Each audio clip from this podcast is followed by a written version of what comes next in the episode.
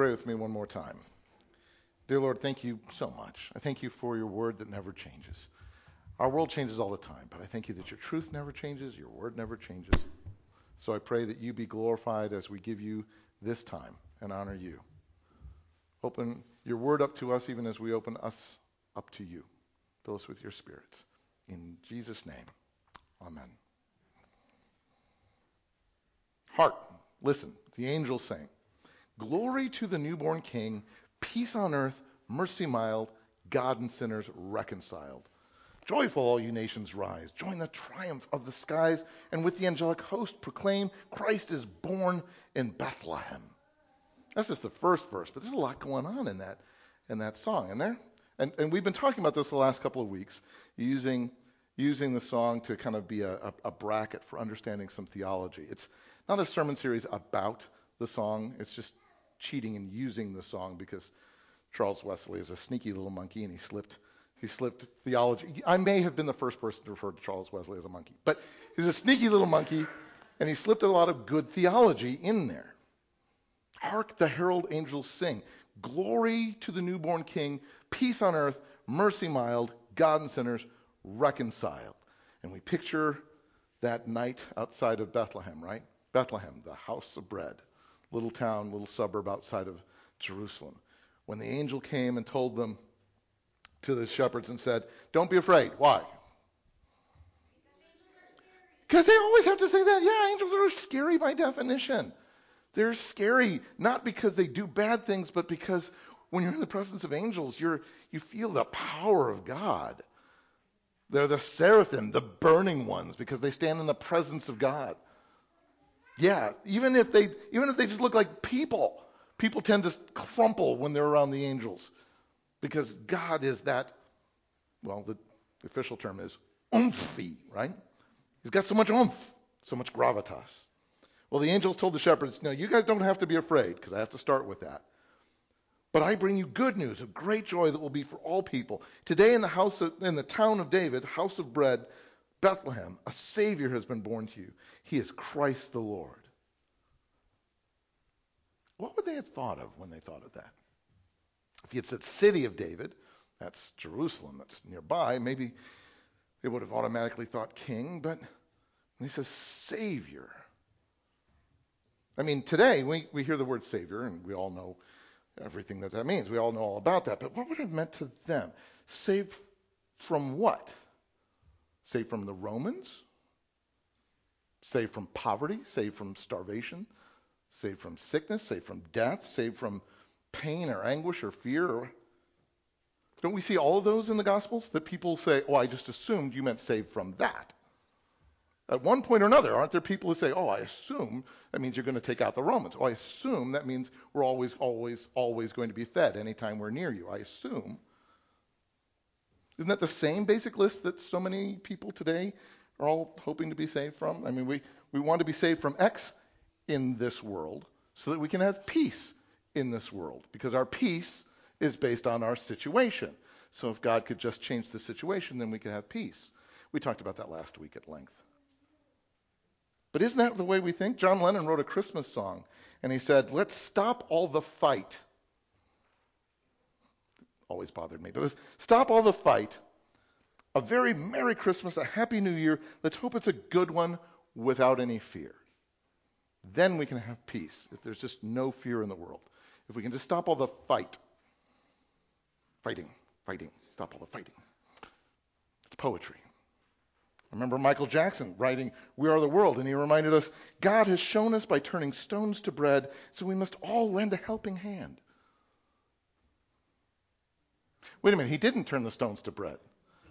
Wait a minute, Satan wanted him to turn the stones to bread, but he didn't turn the stones. Okay, do not maybe set up your theology based on pop culture, okay? An amazing number of people try to explain angels and, and Satan and spiritual warfare to me because they're like, okay, have you ever seen Supernatural? I'm like, stop. Don't do that. Maybe go to Scripture. Maybe maybe we can't assume that everybody already understands everything when we say Savior. Maybe we don't all start on exactly the same page anytime we hear that. Because even, even sitting here in the church, do we mean saved from sins? And if so, do we mean saved from sinning altogether? We no longer sin? Does that mean saved from God's wrath when we sin? Does that mean that we're saved from being a slave to sin? We don't have to sin anymore. Does that mean that we're saved from all the yucky gunk that sin brings into our lives and leaves in its wake? What does it mean? Or is it that salvation isn't so much about being saved away from all that yucky stuff, but being saved to a bunch of good stuff? It's not just saved from hell, we're saved to heaven, right? We get all these good rewards. Or maybe maybe it's not primarily about the the punishments or the rewards. Maybe saved is more about being in relationship with God. And we get that back. Do we all know what everybody means when we say the word Savior? When we talk about that you have been saved, when we talk about salvation, do you automatically know what everybody means? It's a multifaceted idea. In fact, you may not even mean the same thing every time you talk about I am saved or God is my Savior. You may mean it differently at different times because you're applying it in different ways. So today I want to talk about one particular facet, and one that we talk about, but I don't know that we necessarily think about that often. God and sinners reconciled. It's a nice line from that song. And I like the word reconciled. It's a nice 700 year old word. You should be familiar with it. Comes from the Latin. Reconciliare. To be making friends again. To be making friendliness again. I love that. We can think of all these huge, grandiose, weighty theological things, and that's good. There's nothing wrong with that.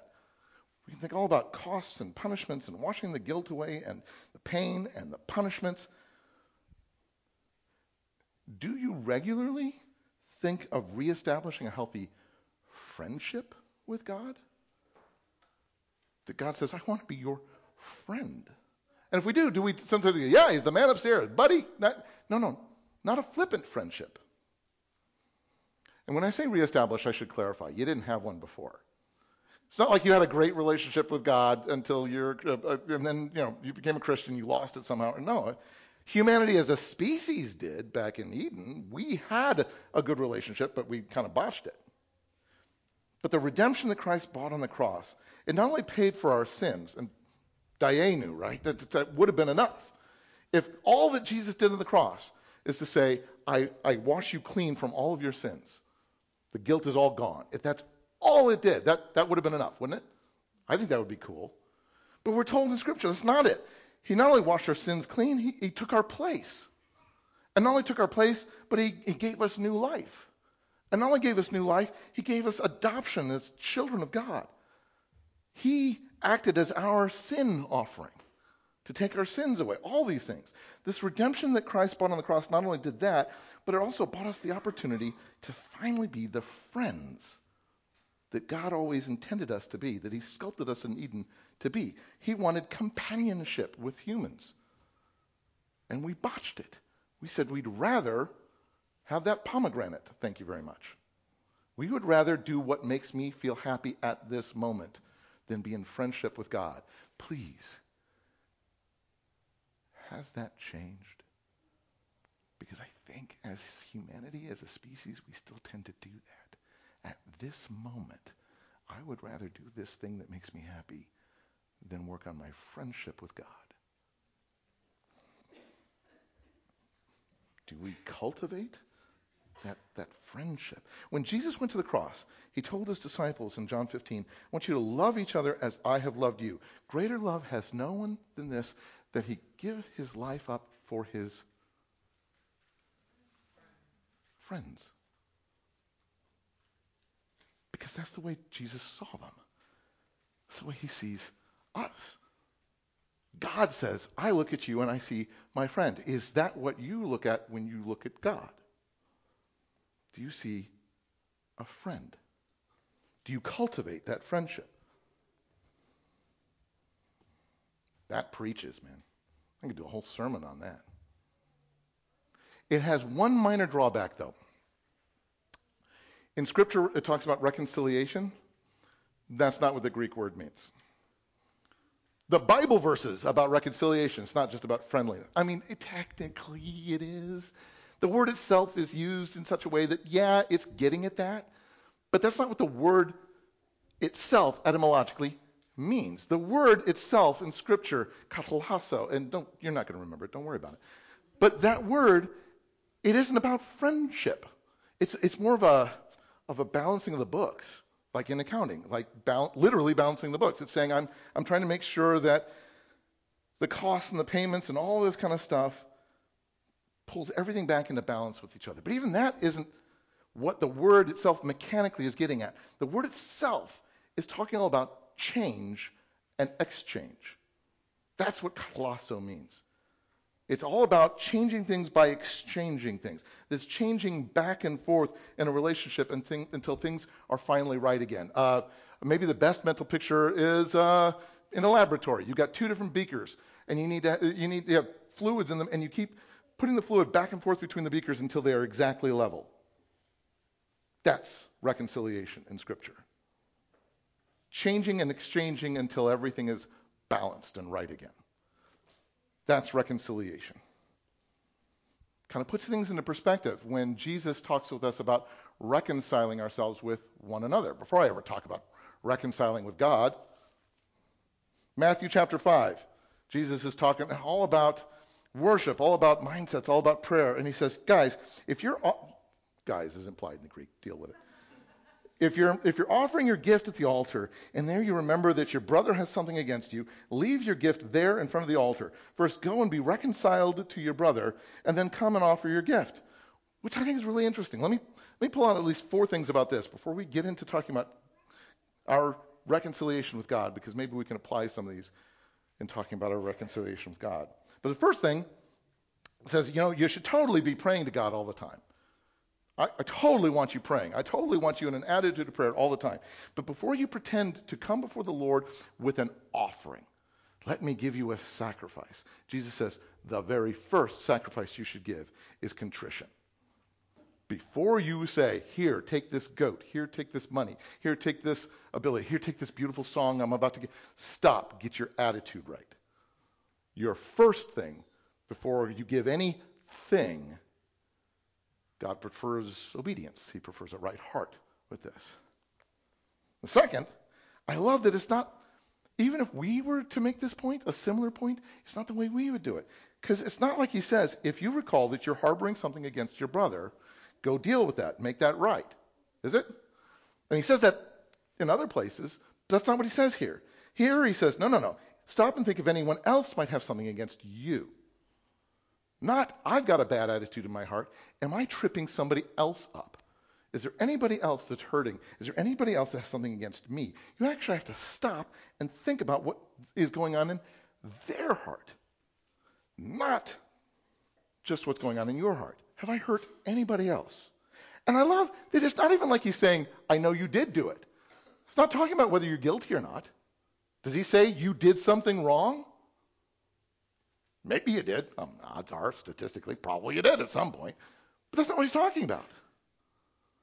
He's like, do they have a problem with you? Who cares if you did anything wrong at this stage? Go make it right. Because you're causing a problem for your brother or sister and their worship.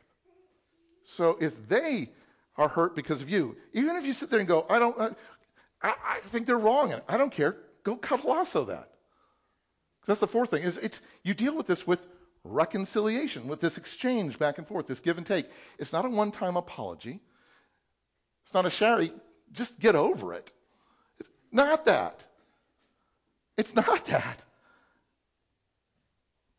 It's a relational exchange that requires change on both parties. I'm not even reading into it. That's what the word means. That's what it's getting at. The act of reconciliation in your relationship is itself a relational act in order to fix your relationship, you got to do relationally relational things. Go deal with it. What do you know? I don't know, in your experience, is that true with your friends? That's where it's at its healthiest when you go, you know what, maybe I shouldn't just go, well, get over it. Sorry. Maybe the best times when you deal with your relationship with your friends is when you say, okay, what happened? I'm sorry that, please, I wish you would, but I also have to, you know, let's, okay, let's, from now on, let's make sure that we, Isn't that where we tend to get the best responses when we actually reconcile back and forth, back and forth, back and forth, back and forth, back and forth, healthy? Is that true with your friendships? What about with your spouse? Is that best at its best with your spouse, or is it best when you go, well, we just decide not to talk about it until we've forgotten? We find that very healthy. Do you? No. Isn't that the best way to deal with it with your spouse, relationally? If it's the best way to deal with it with your friends, it's the best way to deal with it with your spouse. Help me out here. Wouldn't it be the best way to deal with it with your Savior? Just reconcile. I love Romans. God, Paul says, God demonstrates his own love for us in this. While we were still sinners, Christ died for us. A couple verses later, while we were still God's enemies, we were reconciled to him through the death of his son. God and sinners reconciled. It's also an exchange, a back and forth and back. It's just God giving up the most stuff. But it's not that God has to change himself. It's not that, because God never changes. It's not that. And it's interesting because in the Greek, it's never that God reconciles himself to us. It's always God reconciles us to him. He changes us. He gives back and forth, but he changes us to be in relationship with him. Like, I will give you my blood. I will give you my salvation. You give me your faith. You walk with me. Not because I demand obedience with a whip, but because that's what I sculpted you for, is to do it this way. So do it that way. We give back and forth to one another. God changes us in order to reconcile us back to himself by changing levels of righteousness. Not that he reduces his, but that he raises ours up. He says, You don't have much of a level of righteousness. But mine is infinite, so let me give you mine. Let me infuse you. Let me pour mine into you. Let me declare you righteous. Let me decide it. Romans 3 says, No one will be declared righteous by observing the law. It's not, it's not going to work. It's not, you're not going to be righteous in his sight. He's not going to look at you and see righteousness because of all the stuff you did. You will never did stuff good enough that he will look at you and go, Ooh, I see righteousness. It doesn't work like that. I seem to remember all of our righteousness being like filthy rags. Rather, Paul says, through the law, we become conscious of sin. We see the blueprints. We go, oh, there was supposed to be a load bearing. Oh, that's why I felt, got it. I see what I did wrong here. Yeah, that's why I'm showing you the blueprint, blueprints. Yeah, we were supposed to. Can I do that now? Well, I'd go back and do that now. You might have to tear some things down, but go fix it. But the righteousness that comes from God, we're told, comes through faith in Jesus Christ to all who believe. And I was just talking about this earlier this week. It's not just a nodding assent where we go, yeah, yeah. I was talking to somebody, it's not just believing in, it's believing on. And in English, we may not quite get the difference. Um, there's a wonderful old joke, and I've said it before, but it's long enough ago that some of you might have forgotten. But there's a guy who's a tightrope walker, and he's going back and forth over Niagara Falls and spinning and flipping on the tightrope, and everybody's watching like, oh, he's amazing. It's like, oh yeah. And so he, he takes he takes a wheelbarrow at one point, he goes across the falls of the wheelbarrow, and halfway through he pretends to wobble, and then he's like, no, I'm fine. And he gets all the way across, and then all the way back, and people are like, yeah, you can do anything. He's like, you think I can do this? Oh, I just watch you. You think this is great? Yeah. You believe? Yeah. he says, get in the wheelbarrow. There's a difference between, oh yeah, yeah, and I believe on you. I trust in your ability. I trust you. I will get into the wheelbarrow. I believe you even in the parts that touch my life. That's what Paul is getting at. Faith in God, faith in Jesus Christ. In his letter to the church in Philippi, Paul says, he's like, I don't even actually have any righteousness of my own that comes from the law. It doesn't I don't have any. I'm Paul. I wrote half the New Testament. I don't see that I have any righteousness of my own worth crowing about. I don't do this good. At least not good enough. Not good enough that I can say I'm sinless and I'm following the law. Nope. But my righteousness, so the righteousness I have is that which is through faith in Christ. The righteousness that comes from God and is by faith. God says, I'm going to reconcile, I'm going to reconnect, I'm going to bring you back to me. I'm going to rebuild those roads of friendships. I'm going to give you my righteousness, not yours. I'm going to ask you to live it out, and you'll stink at it. But I'm giving you my righteousness. And through Christ's reconciliation, reconciliation on the cross between everything he did, he met all the righteous requirements of the law, that contract that we had. And Paul says in Romans 4 the man who trusts in the God who justifies the wicked, who reconciles sinners to himself, his faith is credited as righteousness. A couple chapters later, he says, Christ is the culmination, the fulfillment, the perfect end of the law, so that there may be righteousness for everyone who believes. I mean, over and over, it's, it's saying, I want you to live righteous lives, but that righteousness itself is being poured into you from my beaker, not yours. It's because you, because you believed. Christ's blood on the cross didn't pay off Satan. Christ's blood on the cross wasn't God paying God. Christ's blood on the cross was God paying what we owed the law. This was the, this was the rule. This was the contract. Sin ends in blood, so don't do it. And we went, ah, pomegranate. Jesus says, I will pay my blood to pay for what you owed. I will pour out my beaker into yours. I will balance the books on your behalf. I'll take your sins onto myself and put my righteousness on you so that you can be children of God again. I love the way Charles Spurgeon, one of the best preachers anywhere, I love the way Charles Spurgeon put it. He says, You stand before God as if you were Christ, because Christ stood before God as if he were you. That's reconciliation.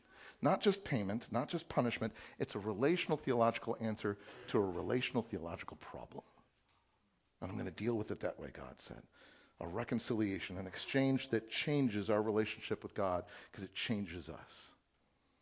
I love how Paul told the Corinthians if anyone is in Christ, he's a new creation. The old is gone, the new has come. You're not just paid for, you're not just positionally improved, you're changed. You aren't the same anymore. You have a changed life, so live a changed life. All of this, Paul says, is from God, who reconciled us to himself through Christ and gave us the ministry of reconciliation. Actually, I emphasized that wrongly. I, I emphasized the wrong words there. We read that, we emphasize the wrong words. Uh, let me do that again.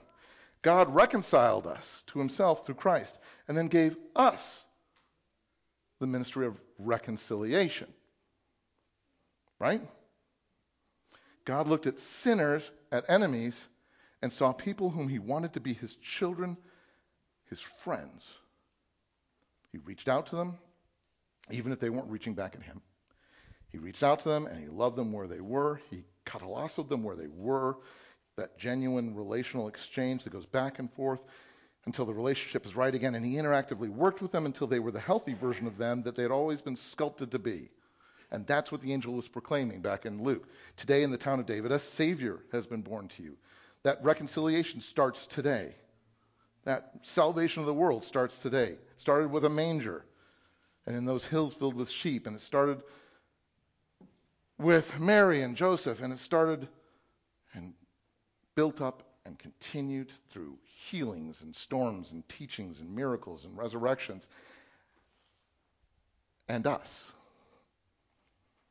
because we now have been given this ministry of reconciliation. God says, okay, I reconciled you to myself. Now you work on reconciliation. I want you to reach out to the people around you, even if they're not reaching back to you. I want you to be reaching out to them, loving with them, loving them where they are, katalassoing them where they are. That genuinely re- re- relational exchange that goes back and forth until the relationship is right again. I want you to do that. I want you to be interactively working with them until they grow into the healthy version of them that I have always intended them to be. You and I, we're called to reconcile, aren't we? To reconcile that guy sitting over there that looks a lot like you. To reconcile the one over there that doesn't.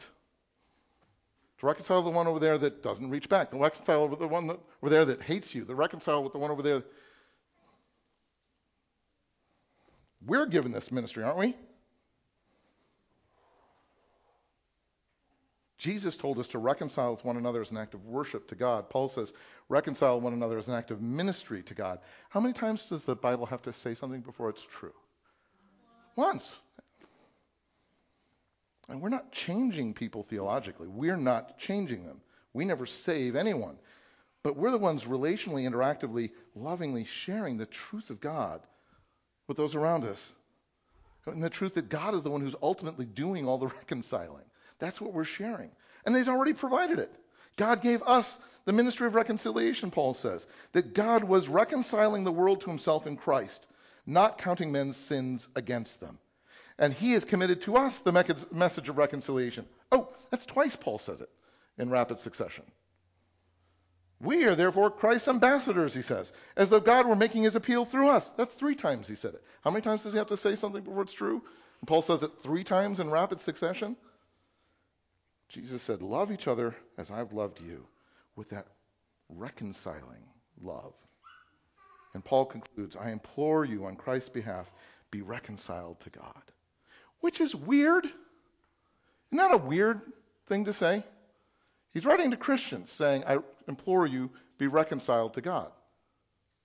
Well, a couple different ways. To, some people have said, well, clearly what he's saying is, is you're Christ ambassadors. So let me give you a script. You're Christ ambassadors. When you run into people who aren't Christians, say, quote, we implore you on Christ's behalf, be reconciled to God, unquote. You may want to write that down. Keep it in your hip pocket. It's possible. It's possible. But you have to kind of read into it. The more reasonable thing requires us to think a little bit. That he's looking at Christians in Corinth, which, let's argue, kind of messed up Christians in Corinth looking at messed up Christians, though, and says, guys, guys, we implore you on Christ's behalf, be reconciled to God. You've been reconciled. He's reconciled you. Could you reconcile yourselves, please? He's paid for you. He's washed you clean. Could you stop wallowing in the dirt, please, for a minute? He's saved the world. Could this world just stay saved for a minute? Could you please live like you're actually the ambassadors you're called to live like? Be reconciled. I am. Could you do that then? How about we do that then? As we read earlier from Colossians, I love that Paul says God was pleased to have all of his fullness dwell in Christ, dwell in him, and through him to reconcile. Actually, in this one, it's slightly different. Katalasso is actually modified here just a little bit. It's not just reconciled, it's completely reconciled, fully, utterly reconciled. To reconcile completely to himself all things, whether things on earth or things in heaven, by making peace, Christ's peace that we talked about last week. Kind of deep peace that goes beyond just the stuff you see around you. Making peace on earth here with all of us through his blood shed on the cross. You weren't just balanced out and made okay in God's sight. That's not what the blood of Christ did. You were utterly and completely declared righteous, perfectly, totally reconciled sinners. That's what happened. There are no sorta Christians. You either am or you empt. There's no dimmer switch.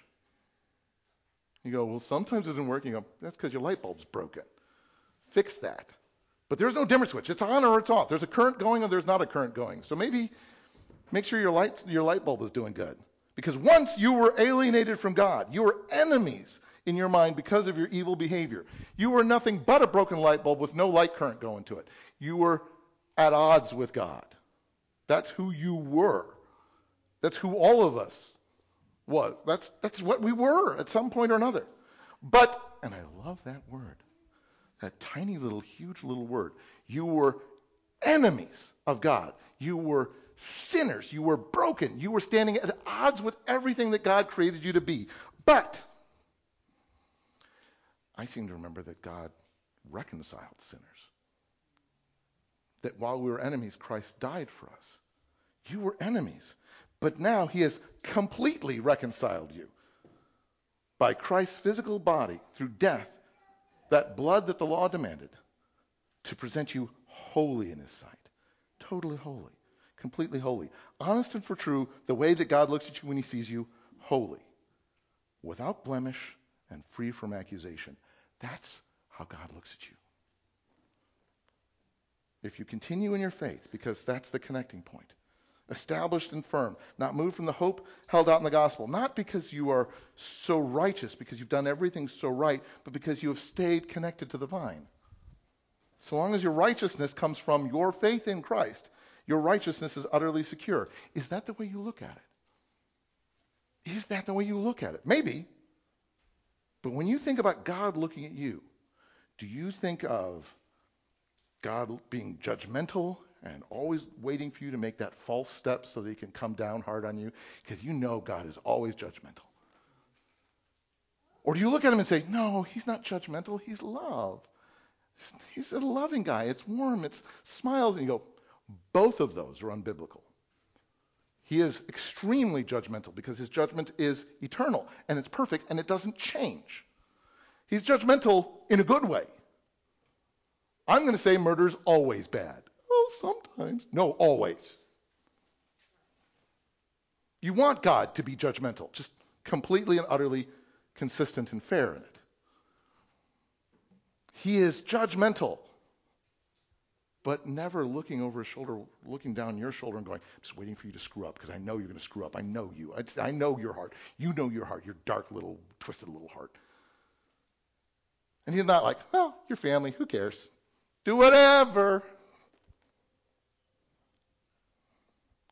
It's just that in his unwavering judgment, where he said, no, there's a rule. We need to remember that you stand before God as if you were Christ, because Christ stood before God as if he were you. Christ's perfect, perfect sacrifice balances God's perfect, perfect, unwavering judgment. That judgment that's colored by his grace, his unmerited favor. And he says, Christ's blood covers every item on your ledger. Everything is covered. Every sin is covered by my blood. So when God looks at humanity, he sees two kinds of people those whom he wishes to reconcile to himself, and those whom he has completely reconciled to himself. Two. When God looks at you, he sees his beloved child.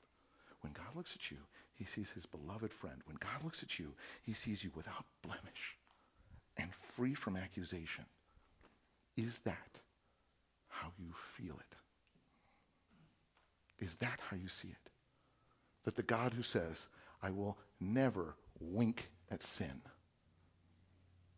Every sin, eating a pomegranate, is so toxic it destroys the world. And when I look at you and I see your heart, you're unblemished and perfect in my sight. There's no accusation in my heart toward you because you're paid for.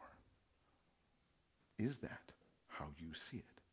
Because if you do, if you do, then that whole, well, God is so judgmental, he's always waiting for me to screw up. You go, well, that's not what he says. And if you go, oh, he's a big softy, you go, that's not what he says. And when Paul says, you've been paid for, why would you do that again? If God says, I look at you and I see beloved child, you go, yeah, so I'm going to go, just going to go spit on you a lot and do whatever I feel. I go, no, I can't do that. Not because I think that God's going to go, I knew I should always hate you, but because He's loved me so much. He loved me so much. Why would I, why would I do that? I don't want to do that.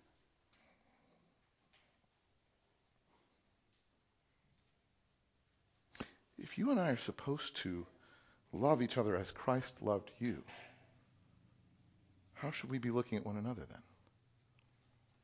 If we say, God looks at us and sees those whom he wishes to reconcile and those whom he has completely reconciled, how should we look at them? Should we look at people that way? Shouldn't we look at people as brothers and sisters in Christ or people that we want to be brothers and sisters in Christ? You go, yeah, but they're they're a horrible person pointing a gun at me and shooting children. You go, I wish they were my brother then. Or do we say, yes, they're horrible people. I hope they burn in hell? Or do we just not care about them at all? And those are the three options, right? I hate them, I don't think about them, or I choose to love them. I love that in Colossians, Paul says, This is the gospel that you've heard. This is what's been proclaimed to every creature under heaven. In 2 Corinthians, he says that God was reconciling the world to himself in Christ, not counting men's sins against them. That's the gospel. I want to show that to the people around me. I want to show that level of grace. I want to reflect God's loving face. I want to reflect his peace, his glory. The glory we talked about a couple of weeks ago, the peace we talked about last week. I want to reflect that. Can you do that? By the way, you can. I know that you can. You know how I know that you can? And don't say, because I'm good at it. No. No, maybe you are. I don't know. I can't guarantee everybody is. Maybe you're really good at it. Ken's really good at it. The rest of us, I know you can do it. You know why? Because God has given you the ministry of reconciliation. And He's not going to give that to you if He's not going to empower you to do it. You don't have to be good at it. Because He is. And we're just reflecting Him. We're just reflecting Him. I don't have to be good at it. I just have to reflect Him. He's committed to us this message of reconciliation. This gift He's given to us. We are Christ's ambassadors. Why? Because I'm good at it? No! It's just because I'm from heaven now. We're Christ's ambassadors, as though God were making his appeal through us, because he is just as surely as he did through the angel Gabriel to Mary or to Joseph or to the shepherds who then went and were telling everybody about what they saw. Were they good at it? I don't know, but they were enthusiastic. That's the Christmas story. Just as much as any story details about mangers or Bethlehem, just as much as any of those details, this is the Christmas story. You've been given this message of reconciliation, this gift to be able to share this with all those around you, that God looks at you and says, I want you to be my child. And if you are my child, I absolutely, unequivocally love you. And that will not change. Because God looked at sinners. He looked at sinners and enemies and said, I choose to see friends. Amen? Let's pray. Dear Lord, I thank you so much. I thank you that you don't look at us the way we look at you. I thank you that you don't look at us the way we look at one another. I thank you that we screw this up horribly compared to you. But I pray that because you know we do, because we, you know we don't look at you the way you look at us, we don't look at one another the way we're supposed to, because we screw this up horribly, I pray, love us enough not to leave us where we're at. Love us enough to embrace us where we're at. And then help us to become more and more every day, transformed from the inside out to be what we were sculpted to be all along. Thank you, Lord, that all that started at Christmas. Thank you that that started on a dark night in the house of bread. Help us, Lord, to share that bread with those around us. In Jesus' name and for your glory. Happy birthday, Lord. Amen.